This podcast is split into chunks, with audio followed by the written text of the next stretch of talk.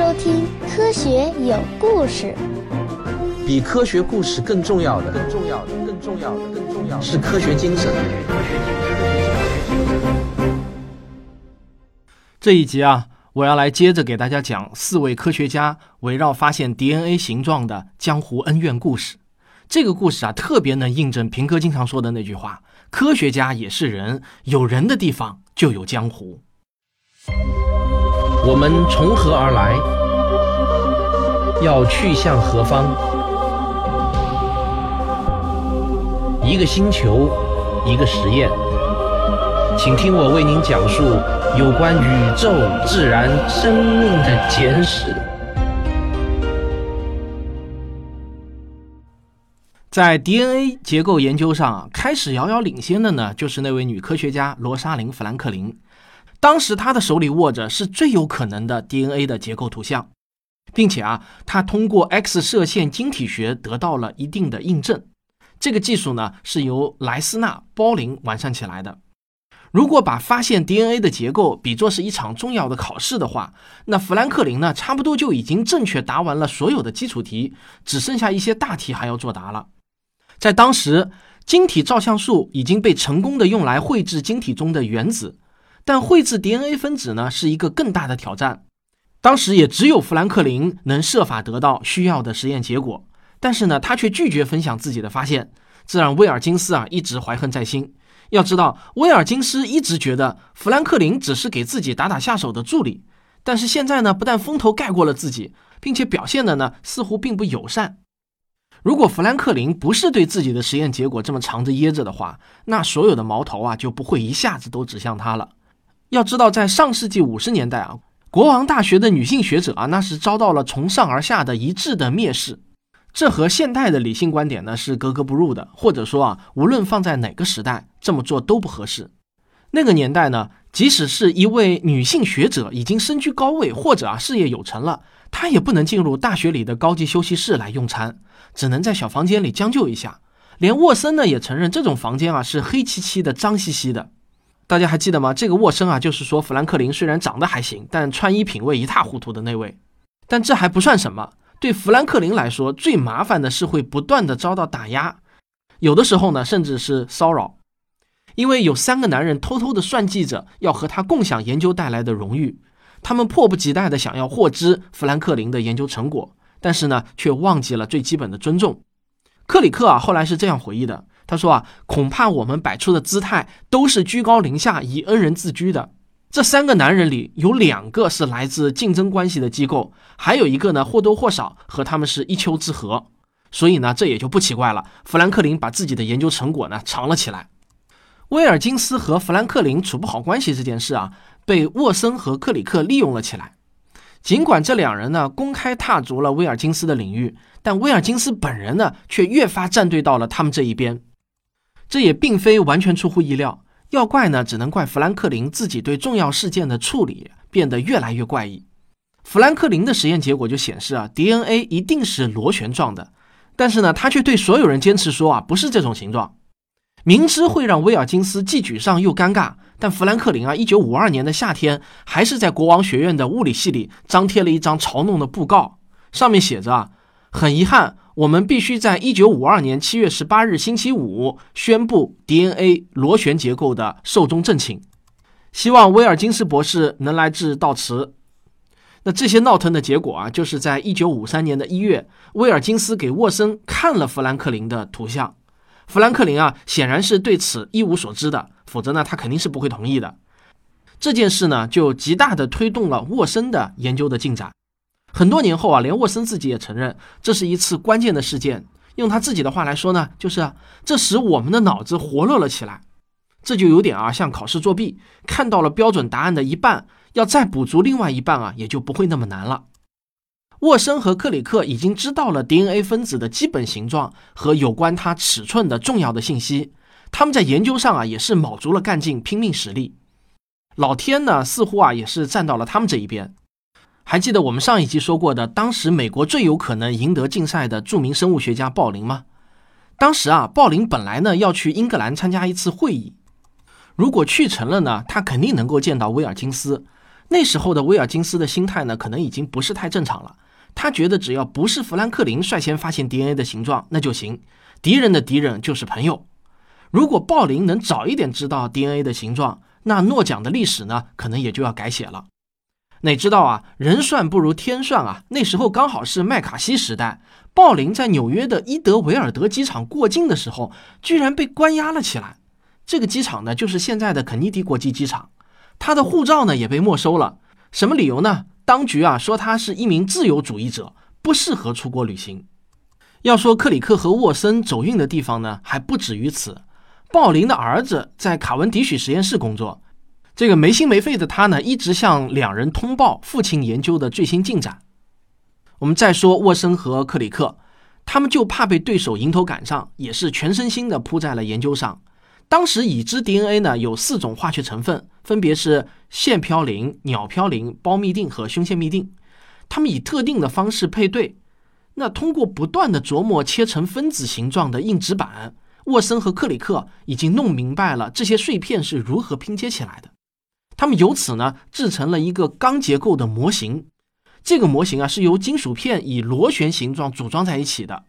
它或许呢是现代科学史上最著名的模型之一了。模型做好以后呢，他们两人呢随即就邀请了威尔金斯、富兰克林以及这个领域的其他专家来鉴赏。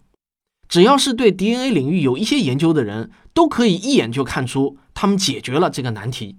毫无疑问呢，这是一次对科学精彩的探秘。至于是不是受到了富兰克林图片的启发，那已经无关紧要了。从我看到的材料来看呢，富兰克林从头到尾，直到去世都不知道威尔金斯把自己给卖了。自己的研究成果被拿给了他的死对头看。一九五三年四月二十五日的《自然》杂志刊登了一篇题为《脱氧核糖核酸的结构》的一篇文章。这篇文章呢，仅仅只有九百个英文单词，是由沃森和克里克撰写的。同时刊登的呢，还有分别来自威尔金斯和富兰克林的文章。不过悲催的是啊，富兰克林的文章是放在其他三个人之后的，给人的感觉呢，就是他只是做了一些核实和验证的工作。和这起重大发现的主要贡献者扯不上关系。那时候的世界啊，风起云涌，埃德蒙德·希拉里即将问鼎珠峰，而伊丽莎白二世不久也将皇冠加冕。所以呢，发现生命之谜这件事情啊，显得有一些波澜不惊。他在新闻记事中只是被捎带的提及了一下，其他地方呢，则对他视若罔闻。罗莎琳·富兰克林也没有和其他人共享诺贝尔奖。因为他在一九五八年死于卵巢癌，年仅三十七岁。四年后呢，诺奖颁布，但是呢，我们都知道，诺奖呢只颁给在世的学者。几乎可以肯定啊，富兰克林患上癌症和他常年因为工作过度暴露在 X 射线下是有关系的，而这呢本来是可以避免的。在最近一本颇受好评的有关他的传记中呢，布伦达·马多克斯指出啊，他很少穿防铅的围裙。走在 X 光前呢，也是无所顾忌。那我讲的这些围绕 DNA 结构发现史的故事啊，是综合了《万物简史》的原著，以及 TED 上的演讲和其他网上查阅到的一些我自己还觉得还算是可靠的资料写的。但是呢，说实话啊，这种科学史的故事啊，永远会存在着各种不同的版本。这些科学家之间到底发生了一些什么，总是会有各种各样的争议。所以呢，如果你在其他材料上看到了与我讲的这些不一致的说法，这也很正常，不用大惊小怪的。我也没有觉得我说的这些故事啊就一定是靠谱的。毕竟我们后人呢都是只能通过各种二手材料来编故事。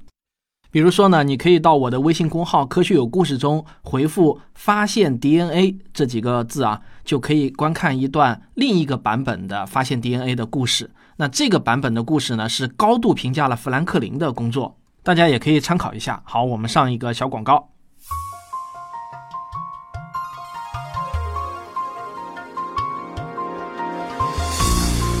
我的收费专辑《环球科学有故事》已经全部更新完毕，五十期正片，若干期听众问答，过去半年前沿的科学新发现，尽在《环球科学有故事》，欢迎订阅。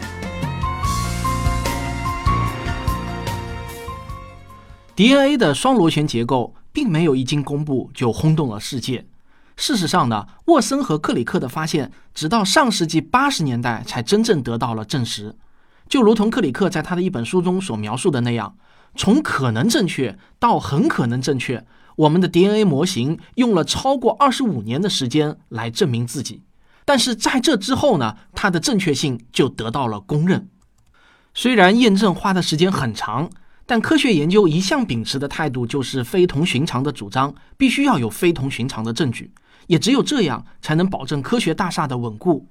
但随着 DNA 结构的公布，科学家们很快就在遗传学上获得了很大的进展。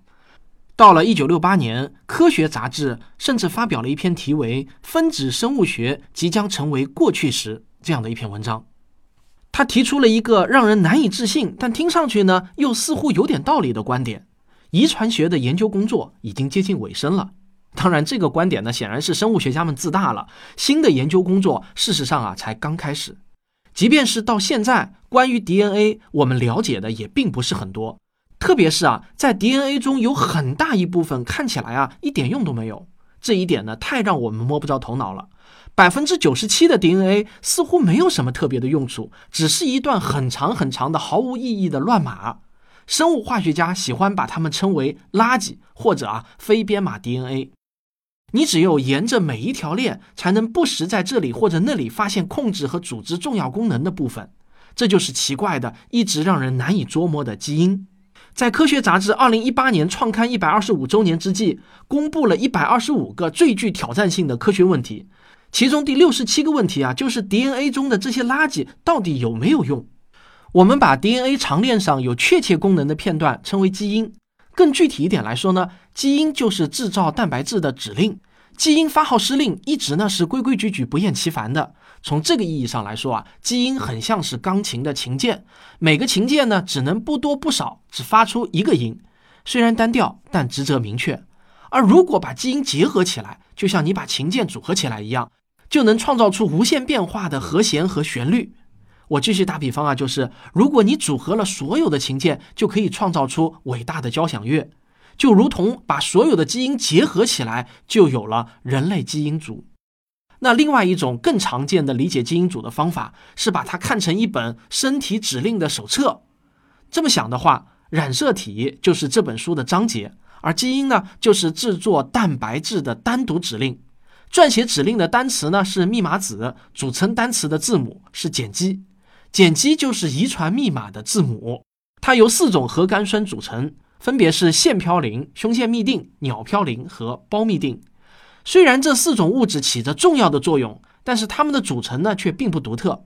我举个例子啊，你知道鸟嘌呤这个名字是怎么来的吗？因为啊，鸟嘌呤广泛存在于鸟粪中。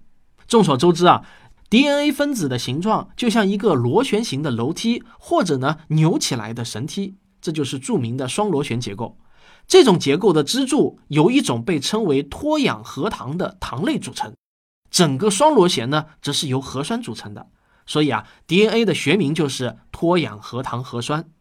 结构里的阶梯由两个碱基跨越中间的空间相连而成，它们只能以两种方式结合：鸟嘌呤总是与胞嘧啶配对，腺嘌呤总是与胸腺嘧啶配对。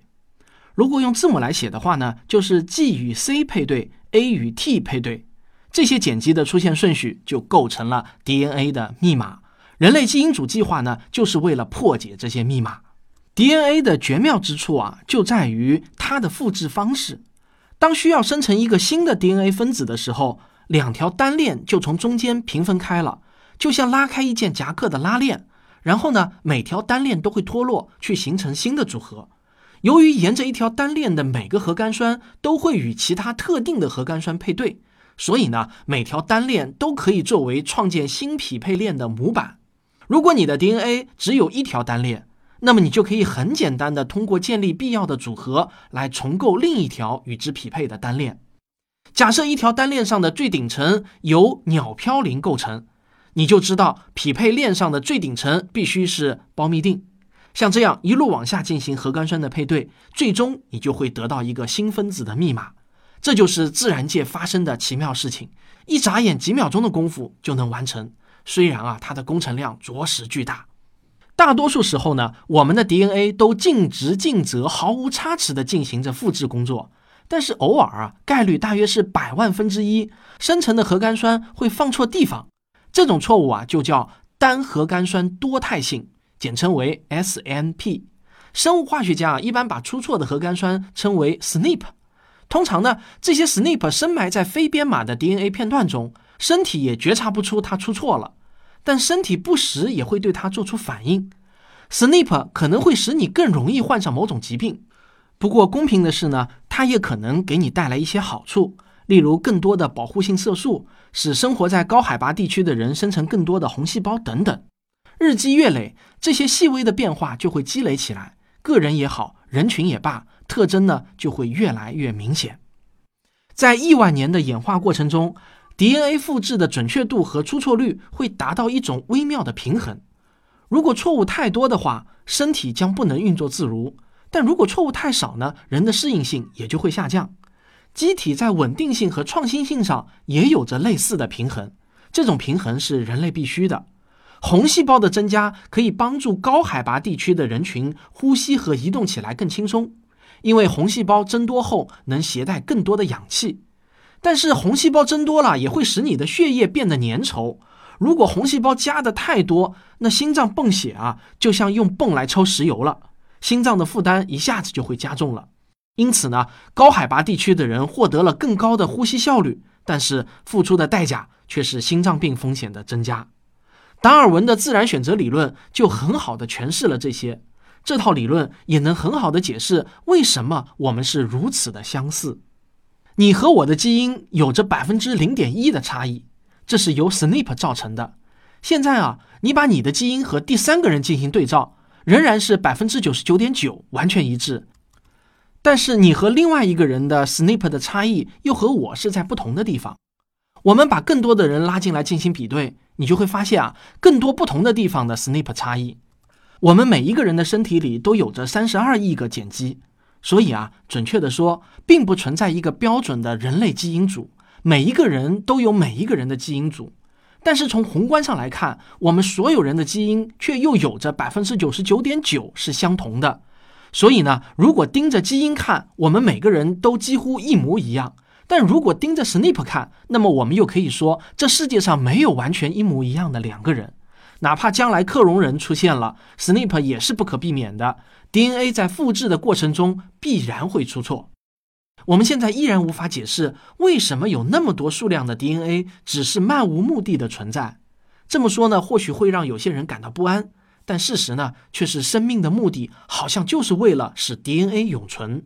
如果用生物学家马特雷德利的话来说啊，就是他们的存在纯粹只是因为他们擅长自我复制。换句话说，你身上大多数的 DNA 不是为了你，而是为了他们自己而存在的。你是对他有益的机器，而不是他是对你有益的物质。按照道金斯在《自私的基因》中的观点，生命是因为 DNA 的需要而变成了现在的样子。但是啊，我总算也找到了垃圾 DNA 的一个用处，就是啊，它可以帮助警察破案。一九八六年，生物学家杰弗里斯就帮助警方利用 DNA 的比对技术，主要呢就是比对了那些垃圾 DNA，成功的给两起谋杀案的嫌疑人定了罪。令人意外的是啊，即使是那些有确定功能的基因，也不全都是对生命的健康成长有益的。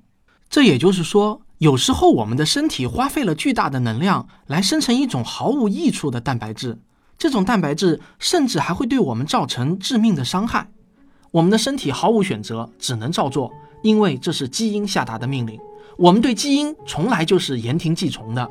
总之，就目前的发现而言，将近一半的人类基因除了复制自己无所事事，这个比例是所有生物中最高的。所有生物在某种意义上都是他们基因的奴隶，这就是为什么三文鱼、蜘蛛以及其他不计其数的生物做好了在交配中死亡的准备。繁殖后代和传递基因的欲望是大自然中最强烈的冲动。从进化的角度来看呢，性满足是一种奖励机制。鼓励我们向后代传递基因。好了，这就是本期的科学有故事。关于基因的事情呢，咱们还没有聊完，下期接着聊。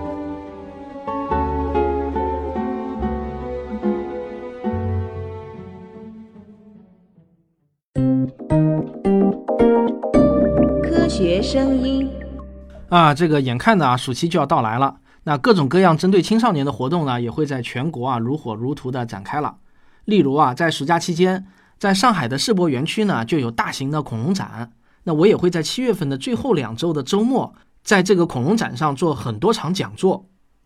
大家可以在网上用关键词“上海世博园恐龙展”搜索一下票务信息。